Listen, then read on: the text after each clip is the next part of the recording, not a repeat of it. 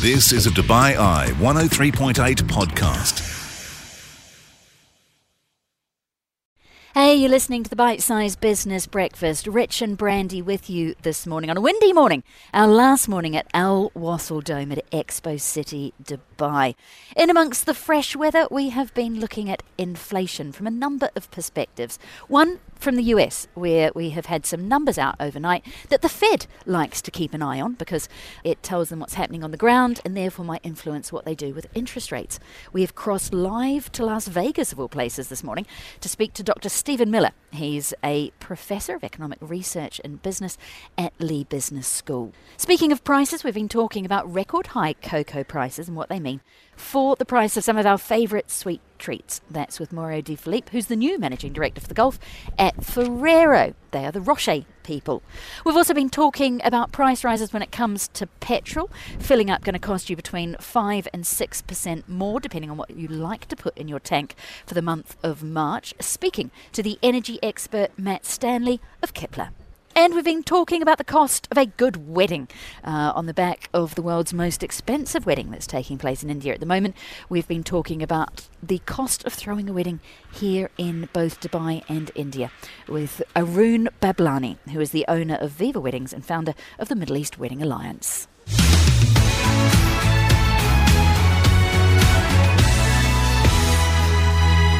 we have got petrol prices for the month of March up uh, between about 5 and 6%, roughly, depending on whether you're filling up with special or super. Uh, Khatija Haque is chief economist at Emirates NBD. We've asked her what those price rises mean for UAE inflation. Petrol prices in the UAE increased almost 6% month on month in March for 95 octane petrol, as both crude oil prices and refining margins increased in February. However, on a year on year basis, petrol prices are actually still down uh, 1.7%. So that should help to offset inflationary pressures in the CPI. Right, not the only person we've been speaking to about inflation this morning. Yeah, we had inflation data out in the United States overnight, and it's a biggie because it is the favoured measure of inflation from the Federal Reserve, or not from the Federal Reserve, but it's the Fed's favourite measure of inflation. It came in absolutely bang in line with expectations.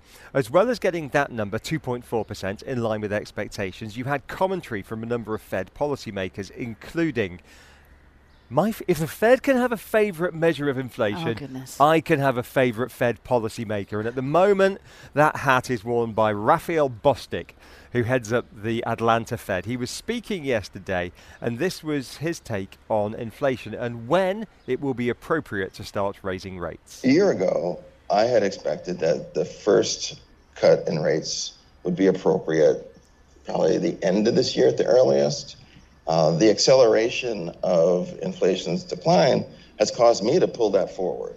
Uh, and so for me, I, am of a view that it'll probably be appropriate if things go the way I expect uh, to see uh, us to start to re- reduce rates in the summertime.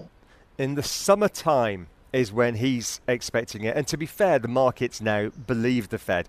If you look at the, the CME Fed Watch tool, 66% chance of a rate cut in June, virtually no chance, say the traders, of a rate cut in March. 21st of March, so three weeks' time, we get that decision from uh, from the Fed but no one's expecting a rate cut now in March. Just a few weeks ago, it was priced in as an absolute dead cert that we get a rate cut in March this year, but now June is the earliest according to the markets. They've been wrong before. They were wrong at the start of this year. they were wrong until a few days ago as well. But of course, it does impact us. We've been getting reaction to this from Professor Stephen Miller. He is Professor of Economics in Las Vegas at the Lee Business School, University of Nevada. Stayed up late to speak to us earlier on this morning. Uh, this was his reaction, not only to that inflation data, but also to that summertime prediction from Fed watchers or Fed decision makers like Raphael Bostic. I'm not on the board, so uh, I'm not in charge of this. Uh, he may be correct, but data could change in such a way that might delay it. What I can't see for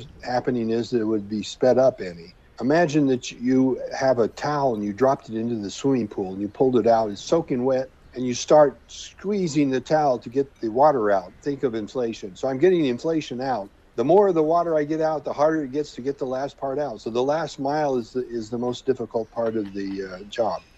And when Professor Miller made that comment, it, I did think of you because you've been saying this for a while now in your conversations with economists. And I've been saying, yeah, inflation's back in the bottle, it's down at 3%, it was 10%, we're almost there. And you, to be fair, have been saying, it's the last 1% that's the hardest part, right? Last mile delivery will get you every time. it will indeed. Uh, Khatija Haque, obviously watching this one closely. She's chief, chief economist of a bank here in the UAE, and the Fed's interest rates are our interest rates. Okay, the numbers in line with expectations, but what did we learn? PCE inflation, which is the inflation measure that the Fed prefers to use, came in as expected in January at both the headline and the core rate. However, both measures showed a rise in inflation from December. In particular, the core PCE, which excludes food and energy prices, rose 0.4% month on month, the biggest increase since January 2023. The annual rate was 2.8%, which is also well above the Fed's 2% target. The inflation data supports our view that the Fed will not rush to cut rates and will wait for more evidence that inflation is well under control before they start to ease monetary policy.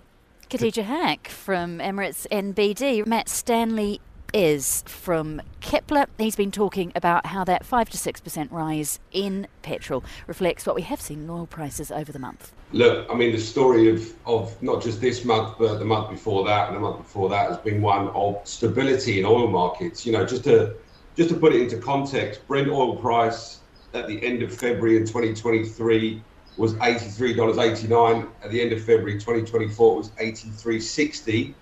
I mean, largely reflected what the same is at the pump here. You know, special 95 end of February last year was three dirhams at five fils a litre, and now it's a bit lower, two two dirhams 92. That, that's mainly down to um, you know the, the, price of not just price of crude, but the products you get out of them, uh, out of the crude you put into a refinery, are a little bit weaker than they were this time last year. Um, but look, as far, I will talk about it in a moment, but as far as if you're an oil producing country or you're part of OPEC, stability is job done. Uh, that's stability, and I know you've pointed out in your commentary in recent weeks that oil has basically been trading in a, a $10 band this year between 75 and 85 uh, dollars for Brent. How does that work with the war risk premium that we're seeing because of what's happening in the Red Sea at the moment? That's a very good question, and you know, arguably, um, you know, thanks for picking that up because that that's something that I've kind of been banging that drum about for a while now. Is if we didn't have the unfortunate circumstances that the world faces itself in when it comes to maritime security, Ice. which of course then means what happens to energy security, um, what would crude be worth now? And I'd argue it probably I would argue there's probably a war risk premium there between five and ten dollars a barrel, something like that, which brings us on to the lower end of the pricing range that we are now. Um, and it's it's it, you know the the world the issues the world is faced with is that there is no issue when it comes to production, oil production. It's just how the oil gets to the places that it needs to be. Um, but look, war risk premium is you've seen it sort of jump up in recent weeks um, talks of what, what may be some kind of ceasefire offering or something will cause a, a, slight slump in volatility that we've seen in recent in recent times. But essentially, I would argue there's still about you know five to ten, so, so around seven dollars a barrel war is premium priced into the Brent markets right now. So, what was the talk of IE Week? You've just come back from London, huge gathering for the energy community. Um, what's the general feeling in terms of where we are in that supply and demand balance?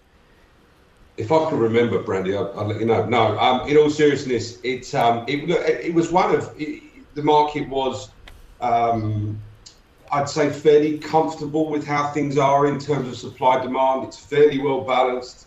Um, the, the, OPEC cuts, what the what the group are doing, the market has has the same faith in them they have done really since the OPEC plus cartel got together, the group got together, which is they will do what they have to do when it's needed, and that's still very much, uh, you know, at the back of every trader's mind. Um, but look, I mean, robust growth that the I, the OPEC are forecasting, you know, is is kind of countered a little bit with what the IEA are forecasting. So there's a there's, there's some there's some sort of give and take when it's coming to it, but you know, within the, the foggy corridors of some alleyways in uh, in Mayfair at the weekend uh, and this week, um, it's one of pretty much wait and see. But I think a lot more people are prepared for a bit more volatility, a, a bit more of a spike in in um, potential issues and what it might mean um, for the year ahead. But at the moment, market fairly well balanced, and people seem to think it will be until um, until the last quarter of this year. Okay, we've got two minutes left with you, Matt. You mentioned there OPEC doing what needed to be done. A lot of rumours that we could see those voluntary uh, production cuts carried on into Q2. What are you expecting? We we saw we we we, we looked at this November time, 2023, and what the voluntary cuts might mean. We still maintain that the, the Saudis would increase, would extend their voluntary cuts until at least Q1 next year it's still the market's still too fragile to bring extra barrels back into the market. Um, it's very much like the, the inflation game. You know, your, your your man earlier on who was talking about the um, about the ringing of the towel. Well, it's it's similar in the oil market. You know, if you can drip feed oil back into the market, which the group are doing, production was actually up in, in, in February a little bit. But if you were to ring the tail properly and, and people would see a lot more oil back in the market, it's still a fragile state. So we think that Saudis will increase the um, voluntary cuts until Q1 next year.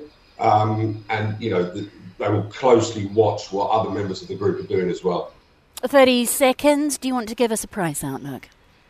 Well, uh, will you? yeah, of course I can. Look, um, we actually see, you know, prices staying. We forecast at the moment and bear in mind, let's put it into the into the, the bracket where people are. So Citibank are at the lower of the forecast for 2024. Brent prices $74 a barrel. Bank of America at a higher rate, $90. We were by far the most accurate forecaster of last year, just saying, not plugging. Um, and we think a price of daily Brent of about $81.5 for this year. We maintain that, but we see that stocks globally are going to draw come Q4. We could end up at like 85 by the end of the year. We'll see what Santa brings. Matt Stanley, Regional Head of Market Engagement for Kepler, wildly impressed that a man who got off a plane at 3 o'clock from IE Week this morning was awake to hear our 650 uh, American Economist inflation interview. Thank you very much for joining us this morning. Catch up on the business headlines with the bite sized Business Breakfast. Let's get some more detail on one of our top stories. Overnight, the Fed's favourite inflation measure came in at 2.4% for January. That was in line with expectations. Going to get some reaction now, crossing live to the United States, where I'm delighted to say we're joined by Professor Stephen Miller. He's Professor of Economics and the Director of Research at the Centre for Business and Economic Research at the Lee Business School within the University of Nevada. Professor Miller, good morning. Thanks for joining us. Uh, good morning. Nice to be here. Thanks. So, inflation in line with expectations. What was your first reaction?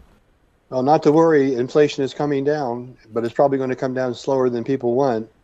And that means the Fed probably will be lowering rates, but maybe not in the same speed that people want. Well, let's hear from one Fed policymaker now. He is Raphael Bostic. He heads up the Federal Reserve in Atlanta. He was speaking yesterday. He gave a short speech and remarks in an interview on stage. This is what he had to say. Let's hear now from Raphael Bostic. A year ago, I had expected that the first cut in rates would be appropriate probably the end of this year at the earliest. Uh, the acceleration of inflation's decline has caused me to pull that forward. Uh, and so for me, I, am of a view that it'll probably be appropriate if things go the way I expect uh, to see uh, us to start to re- reduce rates in the summertime. In the summertime is when Mr. Bostic thinks rates should start coming down. Do you agree with him? Well, I'm I'm not on the board, so uh, I, I'm not in charge of this. Uh, he he may be correct, but data could change in such a way that might delay it. What what I, I can't see for happening is that it would be sped up any. Imagine that you have a towel and you dropped it into the swimming pool and you pulled it out. It's soaking wet, and you start squeezing the towel to get the the water out. Think of inflation. So I'm getting the inflation out.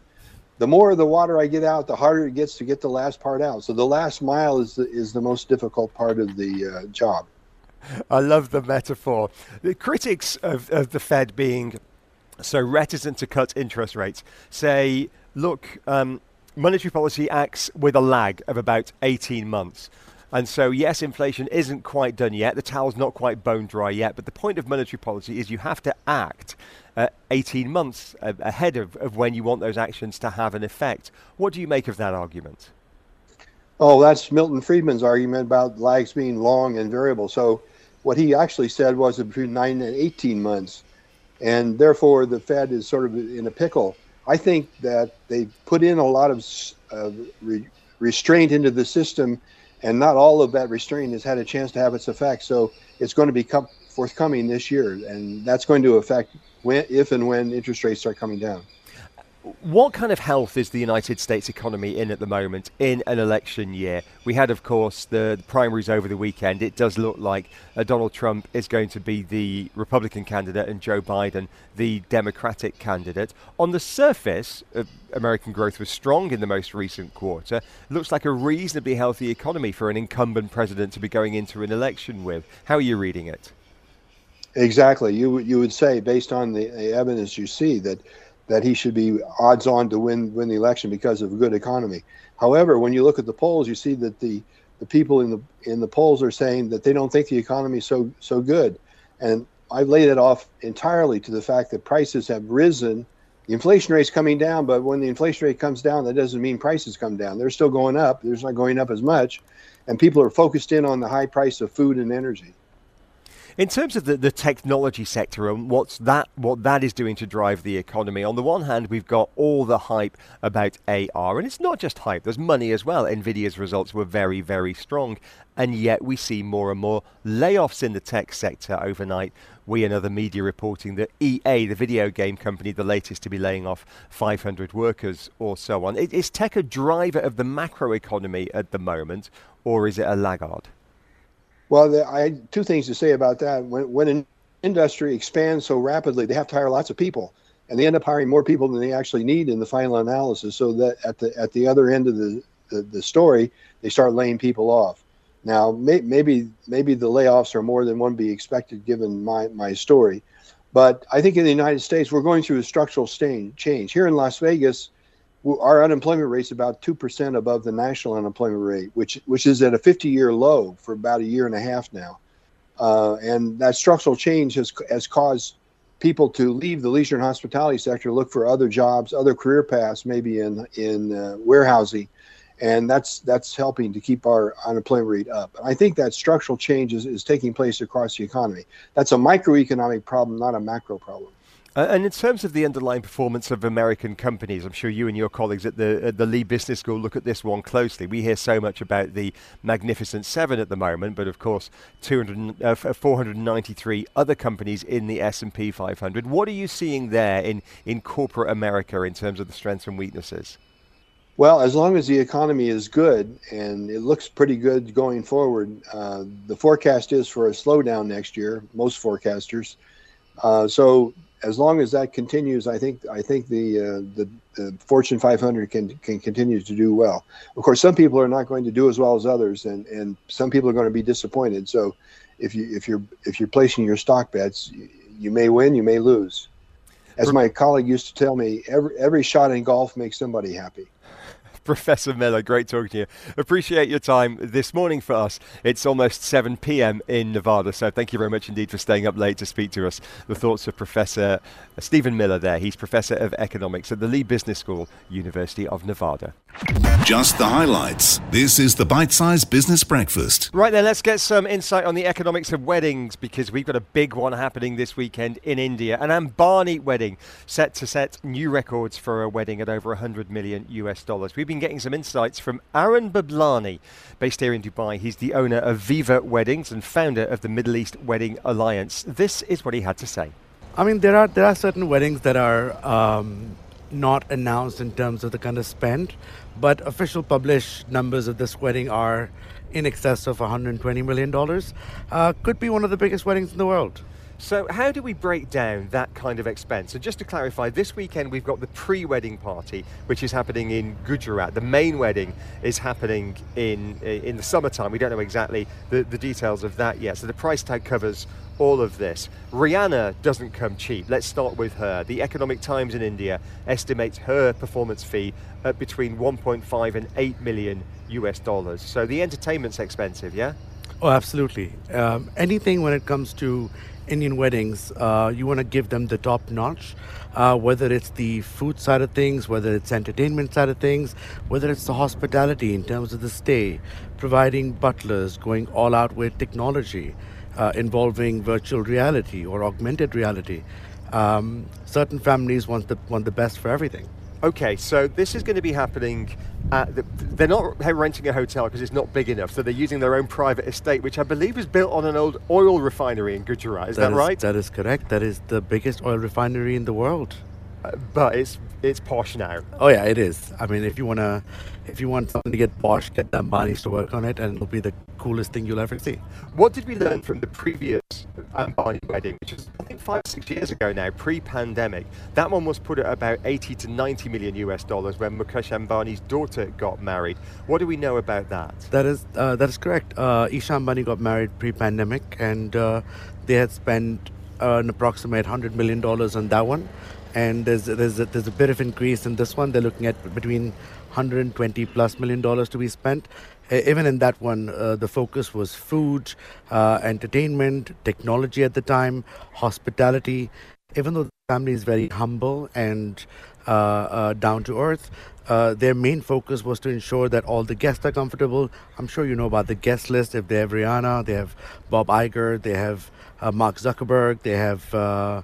Um, uh, Bill Gates coming to the event. Well, let's hear from him now. This is Bill Gates. He's in India at the moment. He's got some videos on his social media channels. One of him was uh, at a stand having a cup of carrot chai made, which was particularly nice. But this is him talking about the fact that he's in India not just for a wedding, but more broadly. Let's hear from Bill Gates now. I'm thrilled to be going back to India this week. I'll be learning about amazing innovations which will improve health and economic opportunity, not only in India, but across the entire globe. India offers a glimpse of a future with incredible possibilities for a healthier, more prosperous world.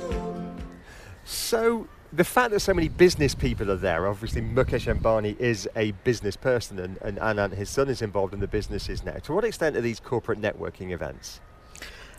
I mean, you know, they always say that business is done with people. If if this provides a platform for them to look into the possibility of doing something, why not? Uh, but when you're there for a wedding, the focus is the couple, uh, trying to bring their vision to life to ensure that whatever they've planned out for the guests is what is being delivered and uh, ensuring the guests are having a comfortable time. So during the time, whilst they're having fun, over a drink, over a chat, over a cup of chai, uh, if they want to do some business, why not? Well, it is big business, isn't it? You've got some stats on the size of the, the wedding industry globally, particularly the destination wedding globally. What's it worth? I mean, the last numbers that we'd seen were uh, a little under $30 billion in 2023, and it's a staggering growth. Uh, I would I would assume anywhere between 40 to 50 percent in the next four years, touching uh, touching almost a little under $80 billion just for the destination wedding market. And Dubai is one of those destinations, isn't it now? It's on, on the global circuit, isn't it? Where do we rank? If there's a ranking of destination wedding locations, is Dubai in the Premier League? Is it knocking on the door of the Premier League? Oh, no. Dubai has always been on the Premier League over the years, but since the pandemic, we've seen a sharp rise in destination weddings coming into Dubai because the way the leadership handled the pandemic, we were one of the first countries to open up, Dubai being one of the first cities to open up flights into Dubai were very easily accessible. So, whilst there was a pent up demand globally, a lot of people came to Dubai and they realized that Dubai is the destination. It provides the right kind of uh, pocket size of what kind of money you're looking to spend. It has the right kind of food and beverage offerings, has the right connectivity, and it put Dubai on the map. It was always on the map, but I think we've seen a sharp rise in weddings into Dubai as well. So, for your business, Viva, uh, you, you born and raised in Dubai, you've been here a long time. This is your company. Your weddings start at about a million dollars plus. That's that's where you kick in. What kind? Of, what are you seeing at the moment? What's the sweet spot for a destination wedding in Dubai in terms of how much people are spending at the moment? Uh, it's difficult to put a, pinpoint a number, uh, Richard, because uh, different people have different uh, spend sizes. Um, in certain cases, they're looking for uh, the guests they're hosting to sort of pay for the rooms uh, and their own flights. But then there are certain families that are paying for flights, that are paying for rooms. In fact, the last wedding we did, we had over 600 people in Dubai, and all of the expenses was paid by the family, including flights and stays. We had over a thousand room nights over four days, nine events. So, what would be the price? And I know you've got client confidentiality, so you can't give us details of, of that event. But what would be the price tag for that kind of wedding? Thousand room nights, paying for flights as well. I mean, those sort of weddings would range anywhere from maybe two to four million dollars. Two to four million US dollars. Yeah. And if we break down the pie of spending, and I'm sure you, you have those charts at your business, how much of the pie is entertainment? How much of the pie is is lodging, if you like, and transportation? How much of the pie is what we might call food and beverage? How does it break down? I mean, there's four or five major elements, right, when it comes to destination wedding. Uh, the first is the stay. So, depending on where we're hosting people, room nights can range anywhere from $400 all the way to $2,000 a room night. Uh, the second would be the F&B, which is a key focus of destination weddings, uh, to ensure that the best is offered in terms of F&B. It can be as small, it can be as small as getting the hotel just to cater, or have caterers all over the world coming down to Dubai to sort of cater for the wedding, just like the Ambanis are. I think they have over 2,500 dishes a day for the events that they're offering. Third would be the decor element, so the aesthetics of it, uh, having different themes and styles. And fourth would be maybe the logistics, either the logistics in terms of the flights or in terms of transportation of getting people to the hotel or from the airport to the hotel and back to the airport. The thoughts of Arun Bablani there, owner of Viva Weddings, on the Ambani wedding, the prenuptials happening this weekend. This is the Bite Size Business Breakfast, exclusively on DubaiEye1038.com. I am speaking to a man about a commodity that we are particularly fond of here on the Business Breakfast, and that is chocolate. Ferrero, the people behind Ferrero Rocher, Nutella, uh, and Kinder, have just opened a regional headquarters here in Dubai. We are joined by the new Gulf Managing Director, Mauro De Filippo. Mario, it's lovely to meet you. Good morning. Very nice to meet you. Thanks uh, for having me here. And welcome to the UAE from China. Yeah, yeah, it's been uh, so far a very exciting uh, journey. so you've opened a regional HQ in downtown Dubai. What makes an office a, a regional headquarters? What kind of headcount are we talking? So yes, um, the opening of our new headquarters in uh, Dubai downtown really uh, marks, um, I would say, a milestone for uh, Ferrero Gulf. Um, uh, we've been here for many, many, many years, uh, but we physically we started our journey uh, around 10 years ago with 12 people, imagine, and then we ramp up to a talented team of more than 400 people. Not only in in the UAE, by the way, but across the whole Gulf. So the headquarters are here in Dubai, but we have also offices in Jeddah, in Saudi Arabia, and uh, in Kuwait. Um, You've opened in downtown. We've been speaking to a lot of commercial real estate people recently about the difficulty in finding office space at the moment. How easy was it to find the space that you needed? We've been quite, uh, honestly speaking, uh, not too difficult for, for us. We've been uh, quite uh, rapid and quick. Uh, I have to say, and, and, probably this gives me also the opportunity to once again express our uh, our gratitude for the for the local government because for providing such a top class environment for businesses to grow, to develop, to thrive. So it was, I would say, an easy choice to move to our new offices um, and new headquarters. I would, I'd like to say that they represent more than a simple physical space for us. It's really the generation of a, a new hub where our people can, you know, uh, create, uh, innovate, uh, and be inspired every day. That decision, though, to set up your regional HQ here is is interesting because we have seen an awful lot of competition from Saudi Arabia, um, and uh, an awful lot of impetuous from from the government there to set up headquarters in the kingdom. Tell me about how you made that choice. Oh, the choice been made uh, already many uh, different years ago, and uh, but I mean this is an, uh, represent an important investment for for the group but I have to say that we have been also investing uh, very, very significantly across all the region of the Gulf, uh, including uh, uh Saudi Arabia. Just to give you some, uh, some an idea, we have been uh, doubling the size of our turnover in the last four years since 2020. the ambition, the aspiration is to, of course, double, keep doubling the size of the business within the next five years. And for this, we have made investments, important investment, not only in UAE, but also uh, across the region, particularly in, in, Saudi, you were mentioning. So Uh, for example, uh, we have uh, established a joint venture uh, by, um, in, uh, in three of the major markets that we have UAE, Saudi, and also Kuwait. The products that you sell here, the, the chocolates and the, the chocolate hazelnut spread, where are the Gulf products manufactured? They are manufactured. They're coming from uh, from outside uh, UAE, from outside the Gulf. For uh, for the time being, we are uh, importing uh, products from uh, ten different production sites. mainly, I would say Europe, but also we're importing from Turkey. We're importing also from from China, for example. You say for the time being, is there any talk about manufacturing in the Gulf? Not not yet. No, it's not in our plans for the time being. Manufacturing in locally, no. We are uh, uh, we have uh, co-packing facilities here. we work with co-packers, particularly when it comes to adapting our offer to a seasonal range. So for this one, yes, but at the time, at the time, for the time being, we don't have any plans to invest in a, in a local plant.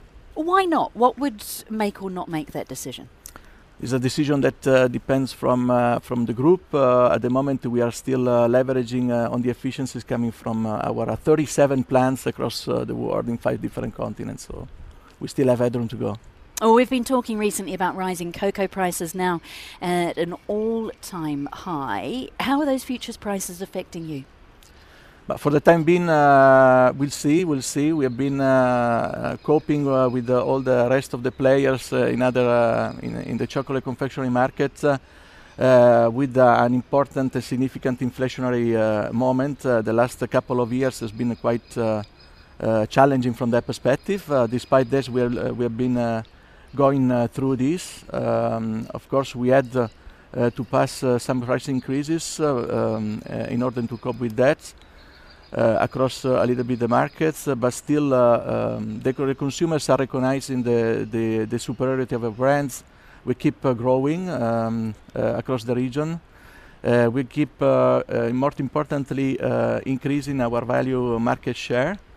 Um, across uh, all the categories where we are uh, operating. This is a clear, uh, you know, sign of the recognition from the consumer that they keep loving the brand, of course. What level of price increases have you had to pass on? Um, I cannot give you this uh, number precisely uh, right now. Uh, it's been mild in a low digit. Uh, uh, Is that the end of, of, price increases, or with rising sugar prices, do you expect to see more to come? For the time being, uh, we, we are probably expecting increases on raw material, and particularly the cocoa you were mentioning before in the in, in the future. But then we haven't made any call yet on on our prices. Uh, the last thing I want to talk to you about is hazelnut supply. Um, Richard pointing out this morning that Ferrero uses around a quarter of the world's hazelnuts, which is astounding. Big concerns about the supply of hazelnuts towards the end of last year, particularly coming out of Turkey. What do you do to secure your, your supply chain? But, well, we have um, many and different uh, way to secure the chain. First of all, we have uh, seven different uh, farm uh, um, uh, plants in, uh, in in the country in in Turkey. We have set, we have set up a special company within the group, which is called the Hazelnut Company. so, which is really looking after the the sourcing of hazelnut from farm to, to factory, and guaranteeing the right supply for the production, of course, the right quality the products, this is something that we absolutely, uh, absolutely need uh, as well. Well, thank you so much for joining us this morning.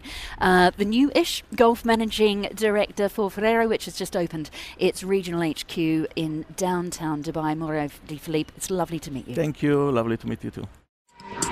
You've been listening to a Dubai Eye 103.8 podcast. To enjoy lots more from Dubai Eye in the United Arab Emirates, just go to DubaiEye1038.com or find them wherever you normally get your podcasts.